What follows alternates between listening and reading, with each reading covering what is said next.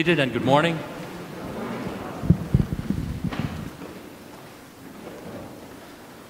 This morning's gospel passage, which Deacon Bud just read from the eighth chapter of St. Mark's Gospel, presents us with what is probably the most profound and the most important question ever articulated in human history.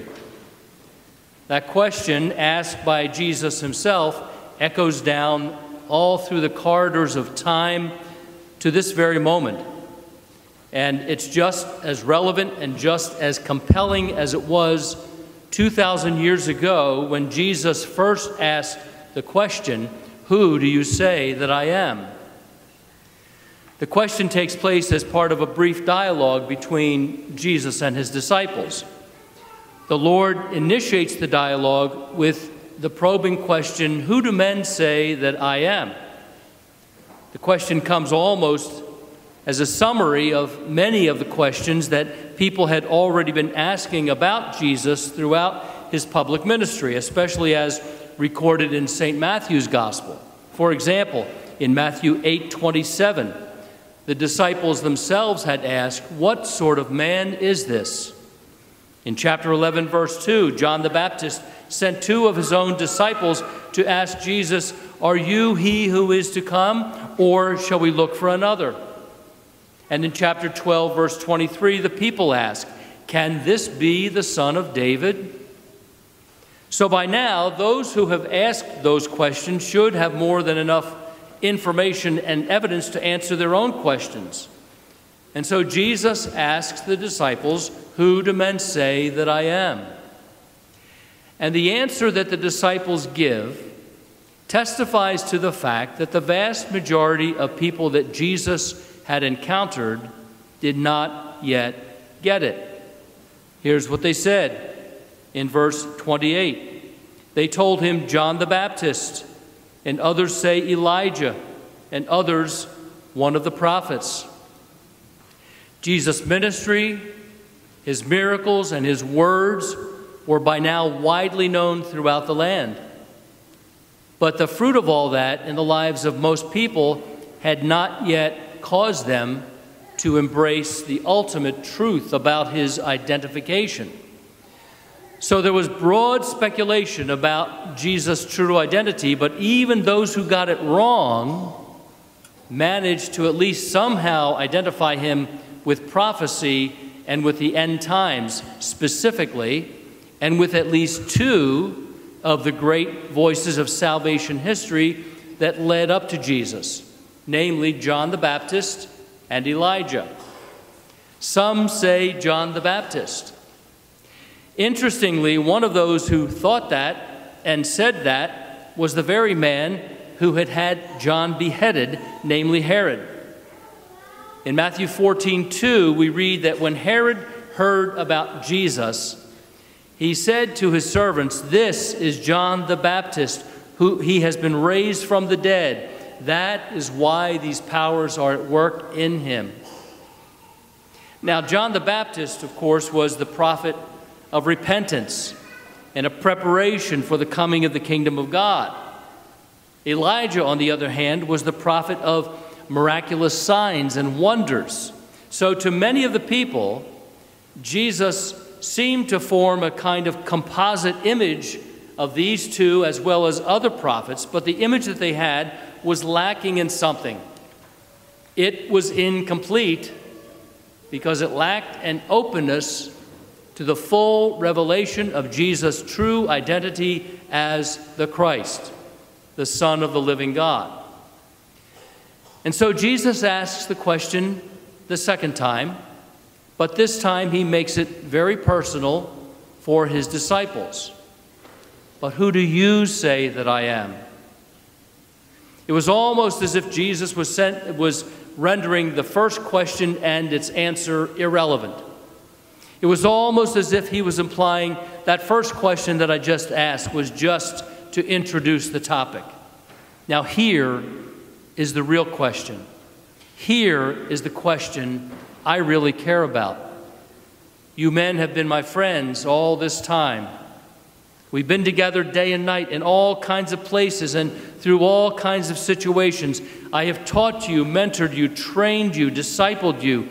You've heard me preach and teach. You've seen me heal the sick, restore sight to the blind, deliver the demon possessed, calm the storm, and even raise the dead. And so now I ask you the most important question you will ever be asked this side of eternity Who do you say that I am? As I said a moment ago, this question is just as timely and just as compelling today as it was when Jesus first asked it. Think about it. Ask this question Who do you say that Jesus Christ is? Ask it among any random group of people in today's culture. And the answers that you will receive will be all over the map. But here's the important thing all of our efforts at discipleship, all of our efforts at evangelization, all of our efforts to win the lost must ultimately come down to this one question Who do you say that Jesus Christ is? I'm sure you're aware that C.S. Lewis was one of the greatest Christian writers of the 20th century. He addressed this question in a very well known quote that I'd like to repeat here. This is what C.S. Lewis said quote, I am trying here to prevent anyone saying the really foolish thing that people often say about him. I'm ready to accept Jesus as a great moral teacher, but I don't accept his claim to be God. C.S. Lewis goes on, that is the one thing we must not say. A man who was merely a man and said the sort of things Jesus said would not be a great moral teacher.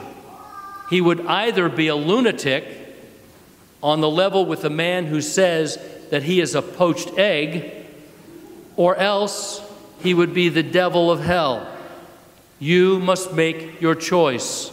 Either this man was and is the Son of God, or else a madman, or something worse.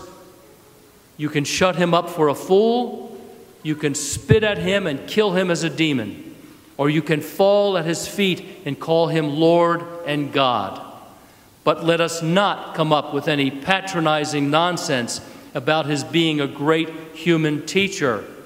He has not left that open to us. He did not intend to. And that's the end of the quote. That clear cut need for a decision was behind Jesus' question to the disciples the need for a decision. I don't know if there was any hesitancy on the part of the other 11 or not. But as you would expect it, it's Peter who answers. This simple, uneducated, brash, impetuous man responds clearly and straightforwardly with these words that have been forever to his credit You are the Christ. In St. Matthew's record of this account, he adds, the Son of the living God. Peter's answer is profoundly and substantially different from those answers offered by the people. Jesus, Peter is saying, is not merely one identified with prophecy about the end times, not a precursor of the last days, but the coming one, the one to whom all the end time prophecies point the one upon whom all of human history converges. Peter's answer is calm and deliberate, a response to all that he had seen and heard and experienced from Jesus, all of which now served as the foundation for this explosive revelation to him from the Father. You are the Christ, the Son of the living God. Peter has made his declaration about Jesus. And again, in St. Matthew's longer version of this encounter, Jesus then makes a declaration about Peter. The declaration that serves as the very foundation for St. Peter's appointment by Jesus to lead the church as the first pope. You are Peter, Jesus says, and upon this rock I will build my church and the gates of hell will not prevail against it. I will give you the keys of the kingdom of heaven. Whatsoever you bind on earth will be bound in heaven. Whatsoever you loose on earth will be loosed in heaven. I'd like to suggest to you that we take Jesus' question today, 2,000 years later, and make it personal for us, just as it was personal for Peter and the eleven. So I'll ask you this morning who do you say that he is? Don't answer too quickly. Let the question sink in so that your answer is not a mere casual reflex. A reflexive answer is easy for us, isn't it? Why? Because it's so familiar. After all, we answer that question every Sunday when we recite in the Nicene Creed, don't, don't we? We say, I believe in one Lord Jesus Christ, the only begotten Son of God. But the danger in saying it reflexively or casually is that it can all too easily lose its meaning and therefore lose its impact in our lives. St. Peter and countless numbers of early Christians went to their violent deaths because of their heartfelt and steadfast profession of faith in Christ. What about you and me? We may never be called to give up our lives for the faith. It's possible. It's becoming more and more possible as time goes on, as we're presented with more and more tyrannical government leaders. But what about Christ's call to live the faith consistently, steadfastly, day in, day out, year in, year out? Why that's important?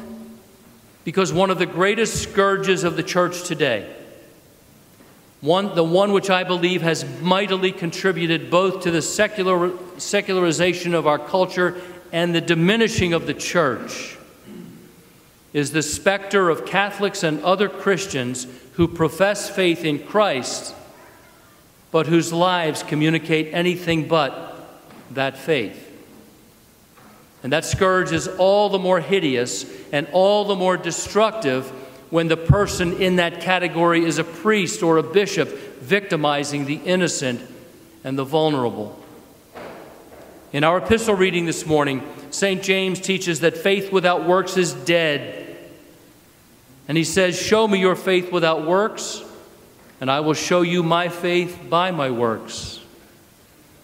It wasn't very long after Peter's profession of faith that he came to understand just how important it was to allow his faith, energized by grace and empowered by the Holy Spirit, to transform his life forever. And oh, what a transformation it was. But again, what about you and me? Is our faith mere lip service? Do we really believe what we verbally profess in the Creed? Because if you do, if you really believe what you profess in the Creed, guess what that makes you? Responsible responsible before Almighty God to frame your life and behavior around that belief. To do otherwise is to make your faith a lie, or at the very least, a contradiction. And so let me conclude as I say this. Let's you and I commit to the Lord as we profess our belief in Him to live lives that are both formed and informed by that belief, both formed and informed by the Word of God and by the teachings of the church.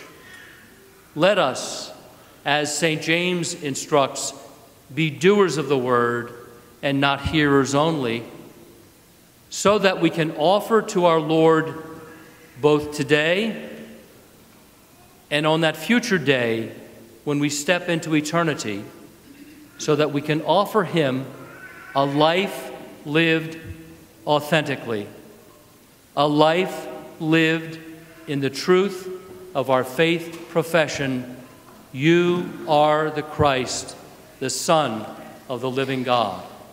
In the name of the Father, and of the Son, and of the Holy Spirit. Amen.